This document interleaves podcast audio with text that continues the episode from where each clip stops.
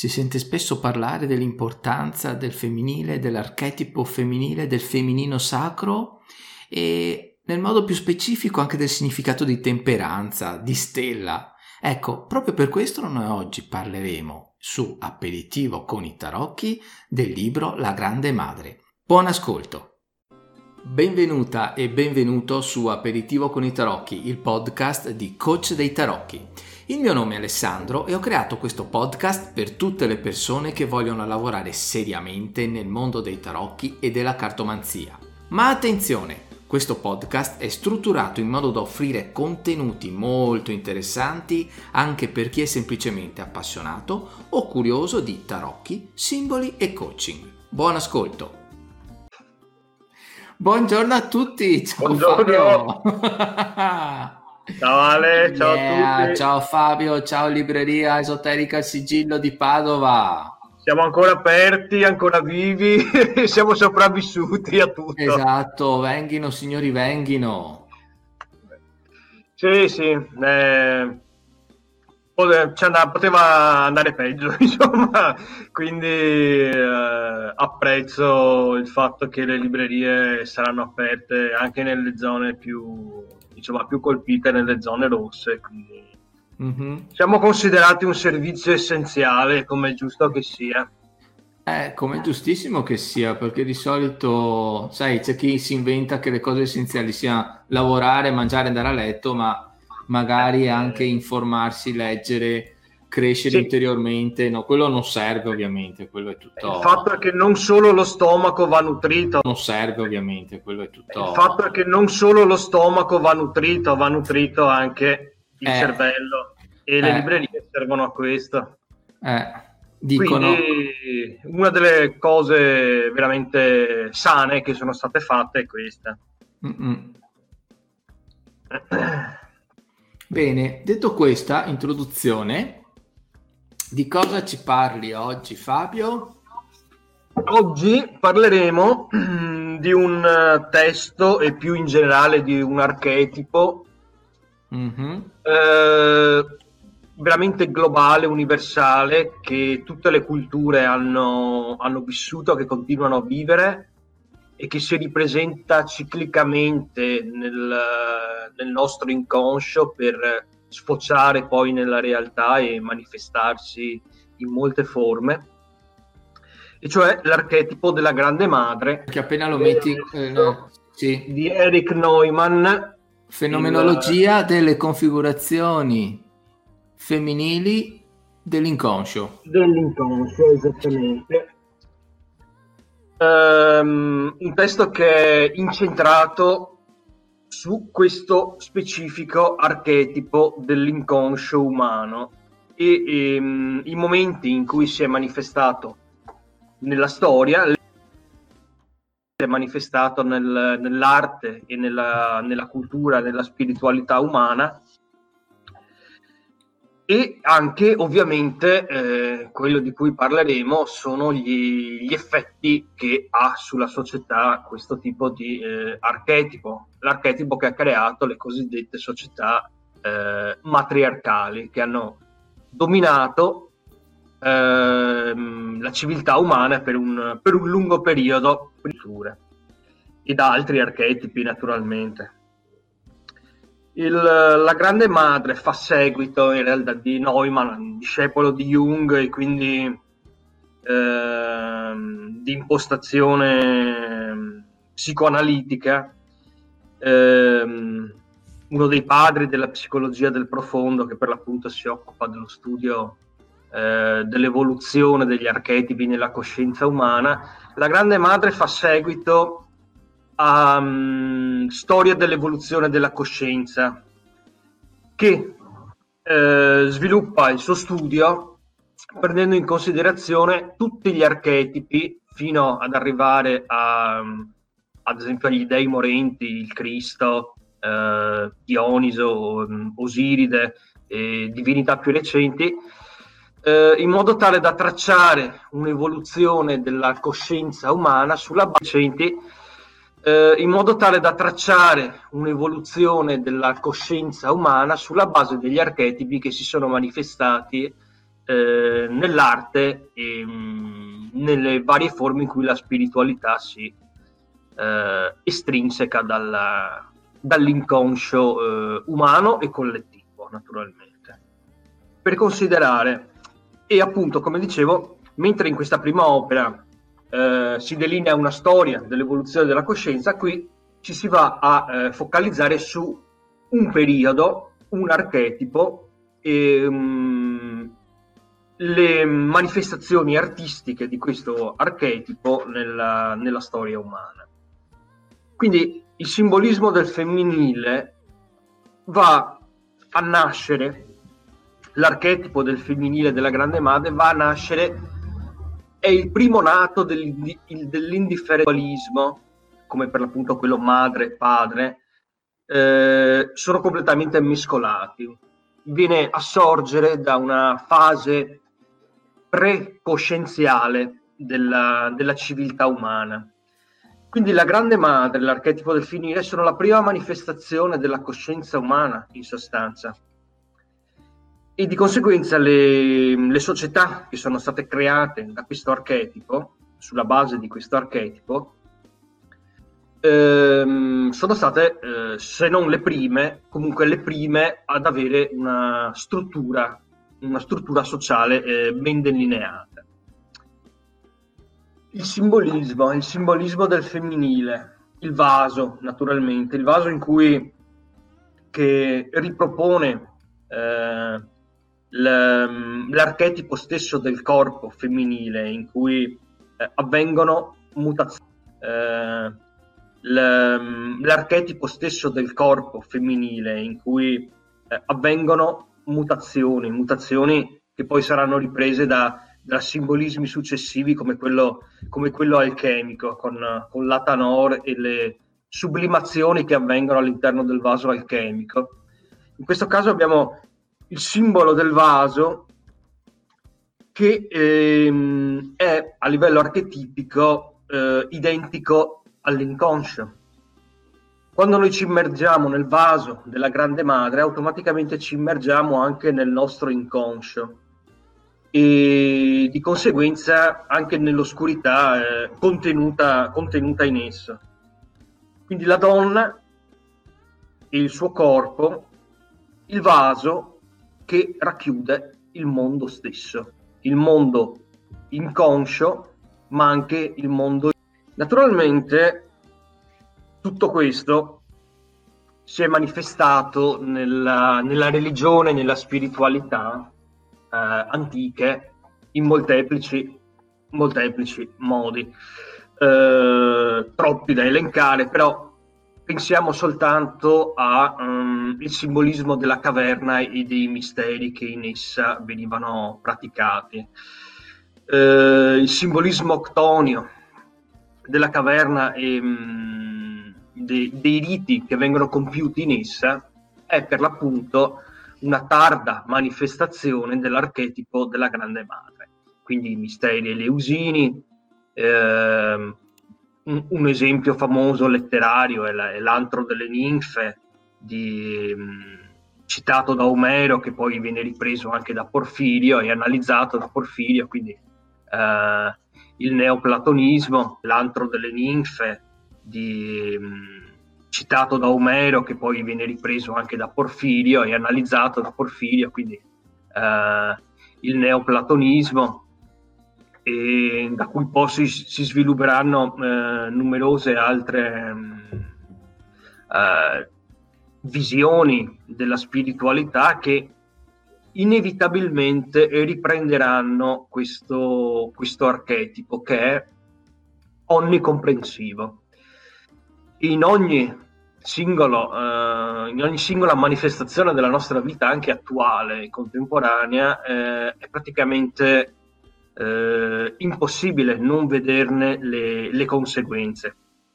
L'archetipo del corpo, del vaso e del mondo considerato come una sua eh, come una totalità sono per l'appunto tutte le forme eh, anche semplicemente alimentandoci. Quando il cibo entra dentro di noi, eh, introduciamo del cibo nel nostro corpo, nella caverna del nostro corpo, quindi nella, nella grande madre che siamo, che rappresentiamo a livello eh, simbolico, noi stiamo compiendo eh, un'opera alchemica. Il cibo andrà a disgregarsi, a, fo- a formare, mh, mm, a creare energia che permetterà per l'appunto al corpo, eh, visto come mh, mm, microcosmo, di continuare a esistere e di continuare le sue, le, la sua evoluzione. Eh, sì, comunque parliamo sempre di trasformazioni chimiche, quindi... Parliamo sempre di... Esatto, e questo è il, il bello della, della, psicologia del profondo, è che non è eh, come, come, altre scienze eh, simboliche, eh, simboliche che studiano il simbolismo, ehm, se, così settaria da introdurre un limite tra fisiologia e simbolismo. Qui il simbolo e il, um, la sua fisiologia sono legati in maniera inestricabile. Il corpo è simbolo della grande madre e la grande madre è simbolo del corpo. Quindi eh, suddividere ciò che eh, il simbolo da ciò che simboleggia e viceversa ehm, il superare questa dicotomia è stato uno dei grandi pregi di, della psicologia del profondo, che naturalmente ha, ha, molti altri, ha avuto molti altri eh, eh, autori e, e, fautori, diciamo. La grande madre è datrice non solo della vita, ma anche della morte, ma anche della morte. E qui passiamo agli aspetti della grande madre. Noi abbiamo gli storici delle religioni in particolare ehm, suddividono questo, questo, simbolismo, il simbolismo della Grande Madre, in due, in due grandi manifestazioni, cioè la madre benevola, datrice di vita, legata quindi a tutta la ritualità misterica del raccolto, eh, della produzione e, e della crescita, e la Mater Terribilis, la madre divoratrice, di cui eh, la Kali indù è uno degli esempi più, eh, più calzanti, vogliamo dire, e, e, più terrifici anche, naturalmente. La madre che distrugge, perché laddove la caverna, eh, l'utero, il vaso contiene, va anche a disgregare, ma ogni disgregazione, ogni distruzione è una rinascita naturalmente, nascita naturalmente, in un ciclo infinito riproposto per l'appunto dalla simbologia eh, dell'atanora alchemico, in cui le sostanze si dissolvono, si disintegrano, ma soltanto per andare a ricreare nuova energia, un nuovo fuoco e nuovi elementi, l'oro alchemico per l'appunto, e la sublimazione che è eh, il fine di ogni, di ogni alchimia e anche della nostra vita. Noi introduciamo cibo, come dicevamo, nel nostro corpo per distruggerlo, ma questa distruzione è proprio ciò che ci dà la vita. Quindi questo dualismo della grande madre, terribile e datrice di vita, è ovviamente solo apparente. Il seme deve morire nella terra, nella terra madre per possa nascere. Quindi ogni nascita eh, è sempre preceduta da una morte. E questo è il, eh, diciamo, uno dei misteri che, che la grande madre rappresenta con la sua doppia faccia, per così dire. Certo, io approfitto, scusami, per salutare le persone che stanno guardando la diretta, se hanno ah, anche no, voglia di fare domande e interagire. Benvenga, grazie. Un saluto. Saluti a tutti eh, e già che potete andate in giro eh, e andate per negozi. eh, dicevamo, ehm, ovviamente tutto quello che ha a che fare con eh, con i misteri archetipici è stato rappresentato spiritualmente e praticamente nella cultura umana, inizialmente spiritualmente e praticamente nella cultura umana, inizialmente dallo sciamanismo. Lo sciamanismo che è una componente eh, universale della, spiritual- della spiritualità umana quanto lo è la figura della grande madre. Ecco che allora anche le profetesse, l'ispirazione che viene data, prendiamo la, la più famosa delle profetesse dell'antichità, la Pizia di Delfi. La Pizia di Delfi veniva ispirata per i suoi vaticini da un vapore che scaturiva per l'appunto dalle profondità dell'antro eh, del tempio di Delfi, dal sottosuolo quindi. Ehm, la sua capacità oracolare è strettamente collegata allo sciamanismo, ma a sua volta l'ispirazione che, ehm, che permette il suo vaticinio ehm, proviene dalla terra.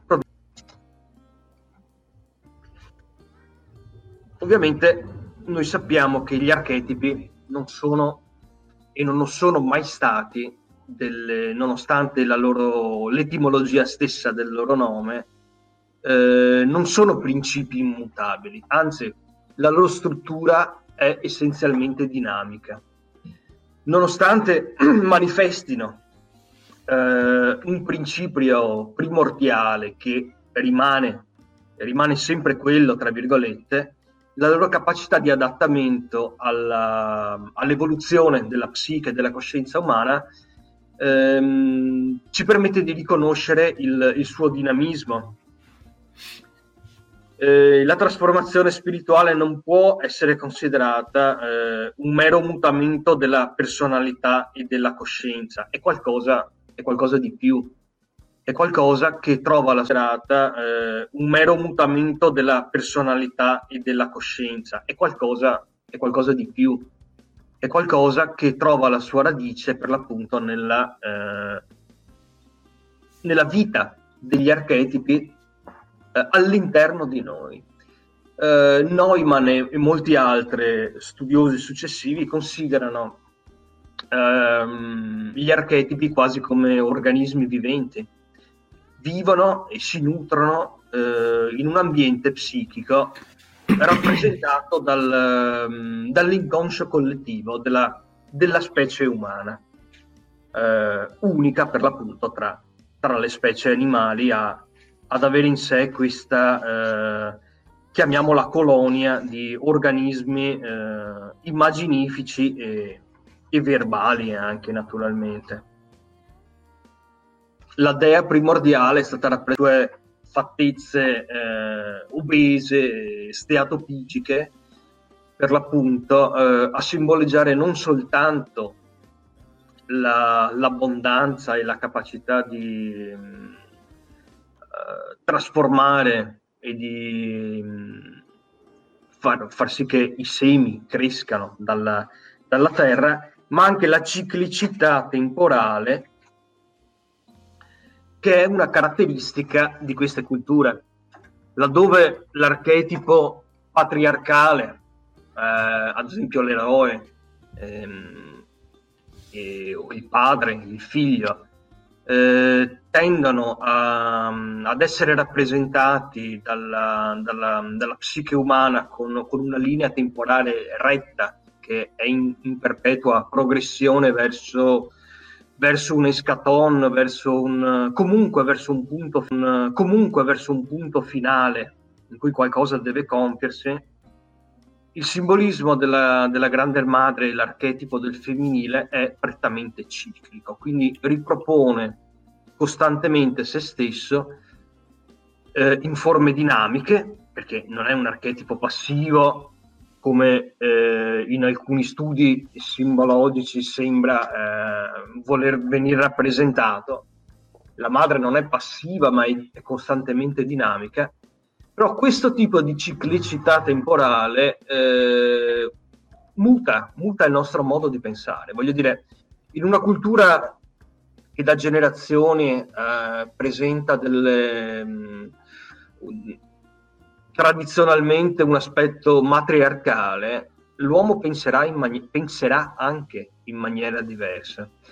Voglio dire che gli archetipi mutano anche, eh, il, che, eh, il, la struttura stessa del nostro pensiero, sia perché il pensiero deve adattarsi a quegli archetipi, sia perché il dinamismo stesso dell'archetipo va a, a mutare le, le, dinamiche, le dinamiche cerebrali di una determinata cultura.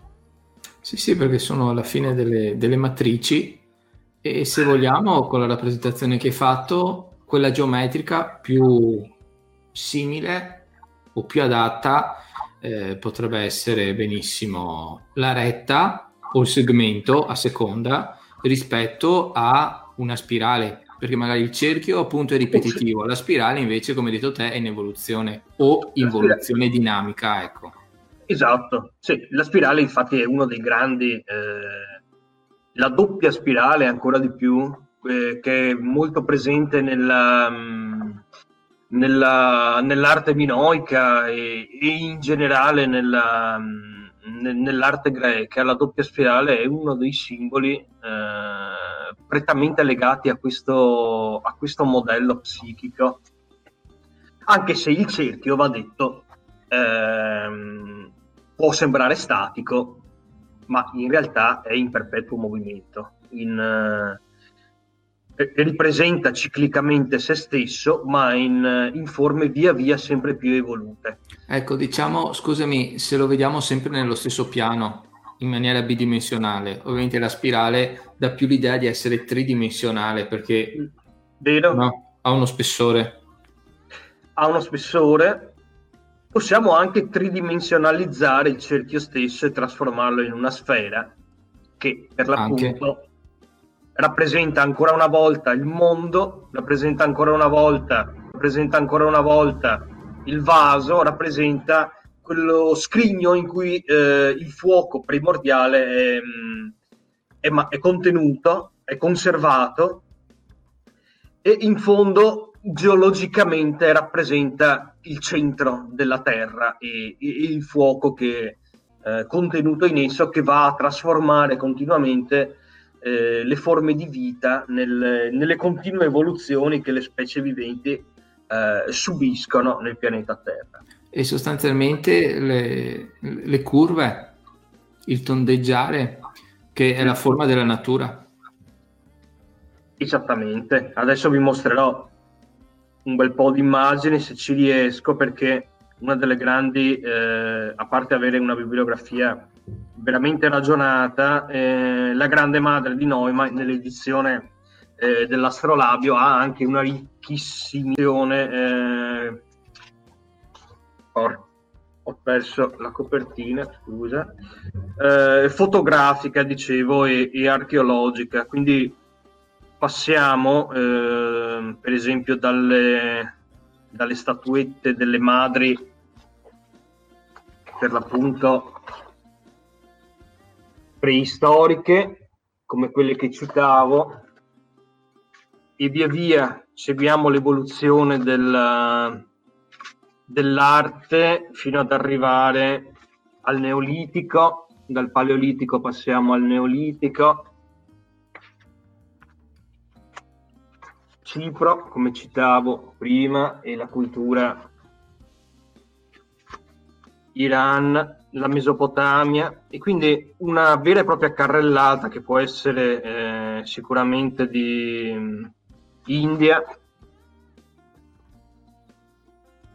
una vera e propria carrellata dello, dello sviluppo del, della simbologia della Grande Madre attraverso la, le, le, varie culture, che può interessare il, lo studioso di, di archeologia, di antropologia, e via dicendo eh, fino ad arrivare a... Ecco, queste sono molto le famose dei madri eh, a forma di, di, violino, a me sono sempre sono stilizzate a, a livelli eh, anche talmente astratti da, da farci quasi eh, stupire del grado di capacità di astrazione di culture eh, molto distanti da noi. il vaso che citavo prima. Quante volte la, la grande madre è rappresentata per l'appunto come un vaso e eh, come contenitore quante volte la, la, grande madre è rappresentata per l'appunto come un vaso e eh, come contenitore all'interno del quale eh, vanno a crearsi tutte quelle sublimazioni alchemiche di cui parlavamo. Però la Grande Madre è veramente un simbolo eh, universale, Egitto, Congo, no scusa al contrario, perché sono stato Egitto, eh, Egitto e Congo, quindi fino ad arrivare all'Iran. E ovviamente adesso questa è anche un'edizione vecchia, credo che le, quelle successive siano colorate, fino ad arrivare alle mh, rappresentazioni un attimo più moderne. Ecco, Tara Bianca, XIII secolo, quindi qui siamo ovviamente in un altro della Vergine e della sua simbologia che, come dire, noi occidentali conosciamo più che bene. Quindi una volta che si è arrivati a, eh, a studiare la simbologia eh, duplice della Grande Madre nelle sue due forme, benevola e terrifica, di volta in volta abbiamo anche i riferimenti visivi per eh, chiarificare questa, questo studio importante. Per chi volesse poi, in realtà eh, sarebbe da leggere prima, però per chi volesse eh, ampliare e studiare anche gli altri archetipi, perché poi la grande madre si, si evolve, abbiamo l'archetipo patriarcale, quindi le culture patriarcali, ancora una volta abbiamo la, poi successivamente l'archetipo del figlio, l'archetipo patriarcale, quindi le culture patriarcali, Ancora una volta abbiamo la, poi successivamente l'archetipo del figlio, gli archetipi degli eroi, gli eroi che distruggono i mostri, la famosa eh, prova che l'eroe deve superare per trovare affinché il suo archetipo trovi il, il suo posto nel mondo e possa svilupparsi. L'eroe deve vincere una guerra contro un caos primordiale, deve portare l'ordine e la struttura e la, la cultura nella, nella, società umana, che altrimenti precipiterebbe nel, nel caos. Poi naturalmente antropologi e archeologi sono sempre in, non dico in lotta, ma quasi per comprendere se effettivamente le culture cosiddette matriarcali, le società cosiddette matriarcali fossero effettivamente eccessive però questo esula un po' sia dalla, dall'argomento sia anche dalla mia capacità di commentarlo, onestamente. Eh, è sicuramente vero che le più grandi, eh, le, le, più grandi manifestazioni di, di, di belligeranza sono state, eh, sono state, compiute da culture che avevano abbracciato divinità eh, legate all'archetipo del, del padre fondamentalmente.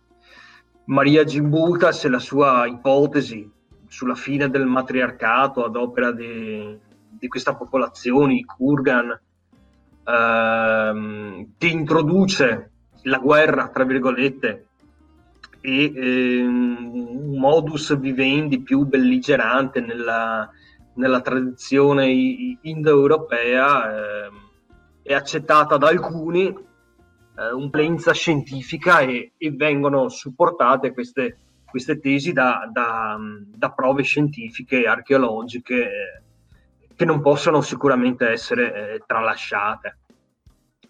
Eh, io trovo che sia un'idea un po' romantica effettivamente, però eh, ha ha effettivamente del, delle basi eh, che possono essere riscontrate anche nella, nella cultura contemporanea. La cultura, cioè, voi dovete pensare che gli archetipi ciclicamente, come diceva anche Ale prima, si, si manifestano per l'appunto con la forma di una spirale, eh, ma dinamicamente eh, pensate al, all'emancipazione della donna, al femminismo degli anni 60, alle, alle, guerre per l'aborto e per il voto, tutte queste cose, eh, pensate al, all'emancipazione della donna, al femminismo degli anni 60, alle, alle guerre per l'aborto e per il voto, tutte queste cose che, che sono più vicine a noi eh, sono manifestazioni cicliche della grande madre che costantemente deve bilanciare il potere dell'altro archetipo, quello patriarcale, eh, del, um, non per contendere diciamo, il suo ambiente nella, nella, nostra psiche, ma quantomeno per bilanciare due, questi due poli eh, che sono comunque presenti naturalmente all'interno, all'interno di noi. L'archetipo del figlio deve anch'esso manifestarsi, si, era prese- si è manifestato in maniera molto potente duemila anni fa, come sappiamo, nella, nel bacino. Ci saranno dei momenti in cui questo archetipo tenderà a calare, la sua potenza calerà e allora verrà non soppiantato, ma, ma comunque eh, entrerà in gioco un altro archetipo probabilmente che si manifesterà nella nostra società eh, contestualmente a, al grado di, di cultura e di, di, di realizzazione delle, della, degli individui che compongono la società umana in sostanza. Mm.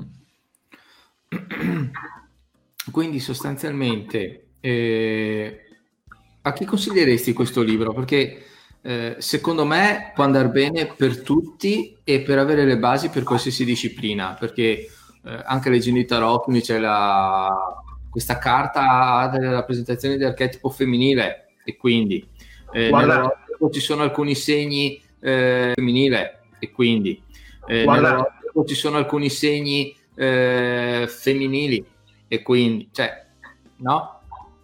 Guarda, l'esempio di, di chi si interessa alla tarologia è, è forse tra i più calzanti, ma eh, perché indubbiamente molti archetipi hanno uh, simbologie femminili e qui questo studio è essenziale per comprenderli.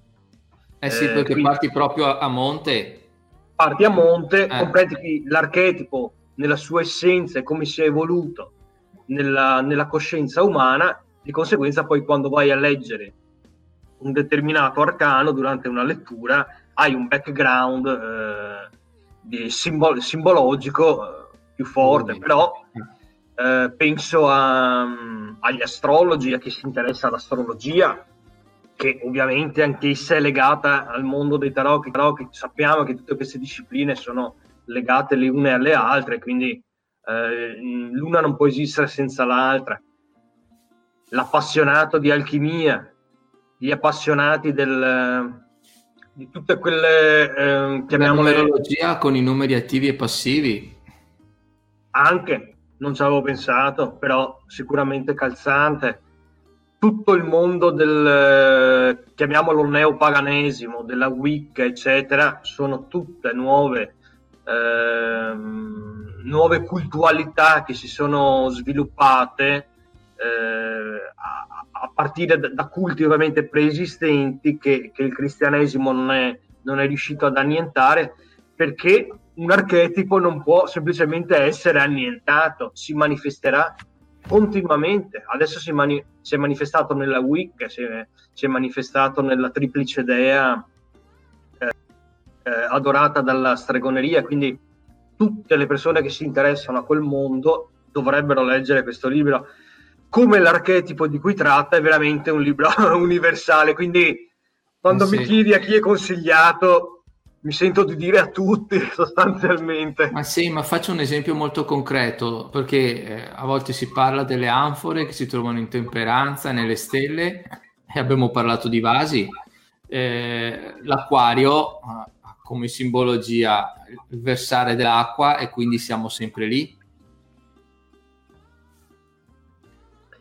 In, in veramente tutte le, le, manifestazioni della sensibilità eh, umana l'archetipo della grande madre si manifesterà costantemente e onestamente sono ridicole le persone che cercano di far um, um, uh, di fare in modo che, che un, un, determinato archetipo abbia la supremazia su un altro. È una fatica di Sisifo è una eh, un'azione del tutto inutile perché gli archetipi si manifestano. Aspetta Fabio, scusami, spiega qual è la fatica di Sisifo, che è quello che portava sul monte.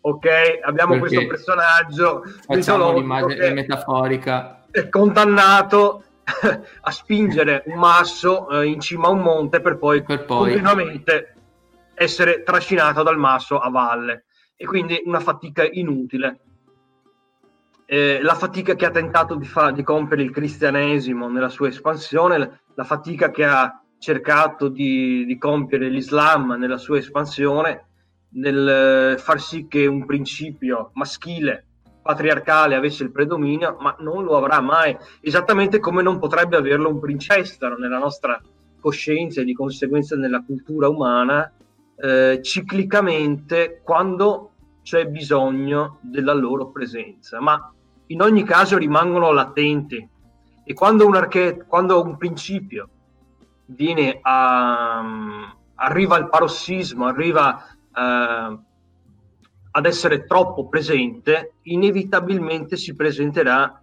la sua controparte a bilanciare le cose, perché altrimenti nessuna società uh, potrebbe sussistere e, e, nemmeno il nostro stesso ambiente psichico potrebbe sussistere, capito? Certo, magari in un individuo diventa, diventa malattia perché magari stiamo parlando di ossessivi compulsivi, quelli che hanno troppa l'ossessione del controllo, eh, delle dipendenze, tutte quante quelle, quelle diciamo, sfumature dell'ambito umano che se vanno fuori di certi binari, diciamo così, mh, diventano situazioni un po'... Diventano esatto. psicosi. Mm. E, ehm, Neumann e i suoi, i suoi discepoli studiavano gli archetipi perché sapevano che la maggior parte delle, delle, psicosi che si manifestano nella nostra società sono dovute ad un eccesso di un simbolismo, anche se la persona non sa assolutamente nulla del simbolismo, comunque questi archetipi sono presenti nella sua psiche e se noi li alimentiamo fino all'eccesso, abbiamo una psicosi, la psicosi del controllo, la psicosi del potere, del denaro, la psicosi del, del monopolio, eh, però abbiamo anche le, la psicosi eh, della passività, come dici tu, della dipendenza, del...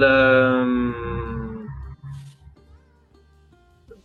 è vero, del... Um, È vero, allora qui mi, mi blocco e, e, e, entra in gioco un po' la, il mio pensiero personale. Mi sento di dire che la maggior parte delle psicosi si sono manifestate per un eccesso del principio uh, patriarcale e quindi dell'archetipo del padre.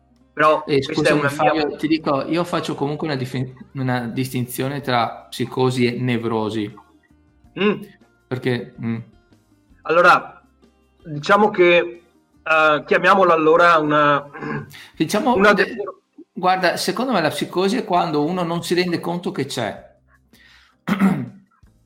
Ad esempio, eh, la caccia alle streghe, se ci pensiamo, se la osserviamo, era una psicosi, ma chi viveva in quei, quei momenti storici lì non si rendeva conto che... Esatto, in, in un ambiente culturale completamente diverso, che abbia subito eh, la, una, un rinnovamento, eh, quello che è stato l'illuminismo all'epoca dei lumi, che ci ha portato poi al metodo scientifico e via dicendo. Può essere visto soltanto dal di fuori. La mm. persona, lo psicotico, non sa di essere psicotico, non sa che un archetipo sta prendendo il predominio nella sua, nella sua mente.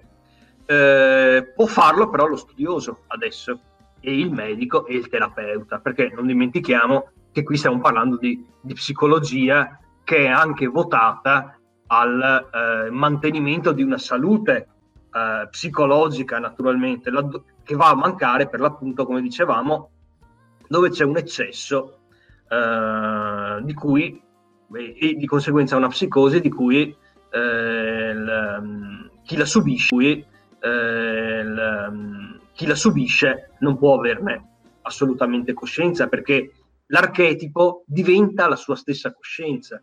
quell'archetipo che ha preso il sopravvento e che ha causato la sua psicosi eh, diventa tutta la sua realtà e di conseguenza uscirne è impossibile, può essere fatto solo da un intervento eh, esterno che vada a ehm, ricalibrare il suo ambiente psichico, per così dire, eh, attraverso lo sviluppo degli archetipi eh, complementari. Okay?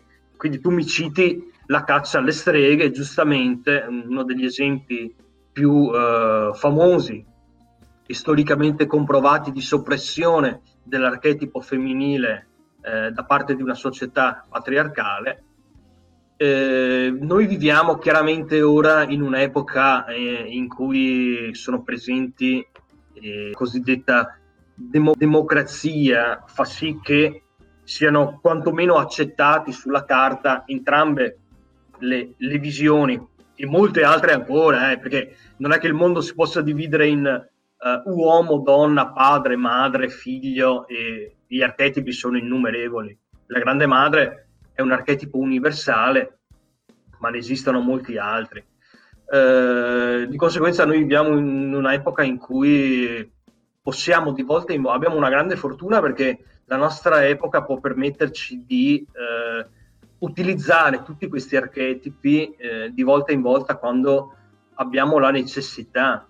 Eh, però dobbiamo stare sempre, anche noi uomini contemporanei, uomini e donne contemporanei, dobbiamo stare attenti eh, a non far sì che vi sia un eccesso, perché ogni eccesso archetipico, ogni eccesso di questi organismi verbali che vivono in noi, eh, porta comunque a delle conseguenze nefaste. La storia ce lo ha insegnato, eh, continua ad, ad, insegnarcelo e credo che eh,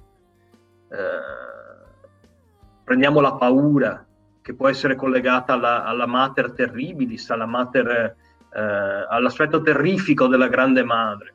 Noi viviamo ancora in un'epoca in cui la paura fa da, fa da padrona e viene manovrata però è anche vero che molte persone sono ancora preda dell'archetipo eh, patriarcale e mh, mm, con, sua, mh, mm, con la sua belligeranza, per così dire.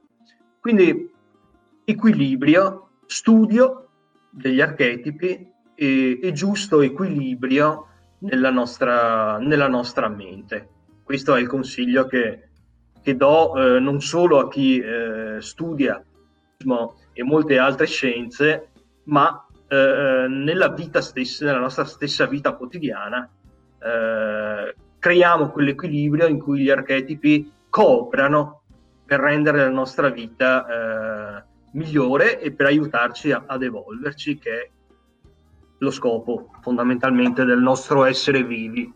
Certo, è l'equilibrio e il rapporto tra l'architetto e l'oracolo alla fine. Certo. certo.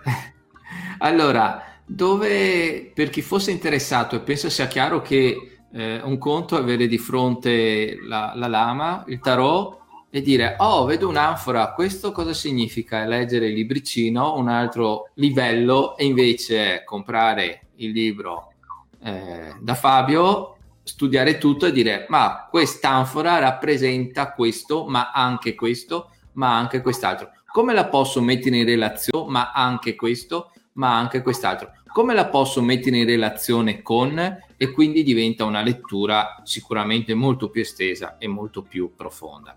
Bene, detto questo, ed è un suggerimento appassionato a chi vuole conoscere veramente eh, come fare le letture, hm? Eh, o anche se per semplice passione, per carità, per capire meglio il mondo che gli sta attorno e capire anche i comportamenti. Dove può trovarlo Fabio? Beh, la grande madre di Neumann, eh, qui, libreria esoterica e sigillo a Padova, via Beato Pellegrino 102. Mm. Siamo sempre aperti, eh, fortunatamente, orario continuato fino alle sei e mezza. Okay. A parte ovviamente la domenica che è il giorno sacro del riposo di eh, Fabio. Sì. il riposo e di Fabio. E online? Online, eh, allora, il nostro, eh, allora, il nostro, sito è sul punto di mh, mm, libreriailsigillo.it è sul punto di essere completato e quindi tra poco potrete acquistare eh, questo ed altri libri direttamente dal nostro sito. Altrimenti potete contattarci sulla nostra pagina Facebook, eh, Libreria Esoterica Il Sigillo, su Instagram, eh, Libreria Esoterica Il Sigillo, sembra lo stesso nome, dove trovate poi tra l'altro la mail e tutti gli altri contatti di questo essere che vedete qui oggi. Ok, ok. Io per quanto mi riguarda invece mi ricollego al discorso di Fabio e quello generale della lettura dei tarocchi che eh, penso sia sempre più chiaro che il lavoro si sta spostando online, eh, qualche lavoro in più, qualche lavoro in meno e proprio per questo anche fare eh, tarologia, cartomanzia richiede altre skill rispetto a semplicemente conoscere i simboli, eh, saper leggere le carte, eccetera, ma anche eh, strategie per essere presenti online, come fare delle dirette Facebook, quindi degli ambiti che di solito prima, fino a prima non ci si pensava e a oggi diventano sempre più indispensabili. A questo serve il cartomante digitale, chi vuole c'è un percorso gratuito che trovate sul blog coachrettarocchi.it alla voce cartomante digitale. Detto questo, per i saluti aspettiamo un attimo sì, Fabio certo, che hai richiesto. In, oppure in... Uh... Torno subito ragazzi, scusate. Ok. E, ehm, diretta, il bello della diretta... Beh, detto questo, quindi noi ci vediamo in, a giovedì prossimo, sempre con Fabio per aperitivo con i tarocchi e anche lunedì sera con il podcast Arcani nella notte, dove ci saranno, oltre all'intervento mio, di Tamara e di Thomas. Ecco qua Fabio, siamo giunti ai qua, saluti. Scusa. Anche internet comunque può essere ehm, una cosa che mi è venuta in mente mentre parlavi, che anche internet può essere considerato un simbolo della grande madre. È un eh, enorme eh, sì. contenitore in cui tutto va a mescolarsi e per l'appunto c'è bisogno anche lì di, eh, di, equilibrio, di qualcuno che possa guidarti in questo immenso uh, utero informatico virtuale che è internet. Anche internet è la grande madre e quindi ha bisogno di, di guide che eh, eh, c'è chi riesce a fare da sé naturalmente, ma anche chi no, e quindi c'è bisogno anche, di, anche lì di, di, di sacerdoti dei, dei misteri di internet. Va bene, detto questo, grazie mille Fabio, un saluto a tutti grazie e noi ci vediamo lunedì e poi giovedì prossimo. Poi giovedì prossimo. Ciao. Ciao a tutti, grazie.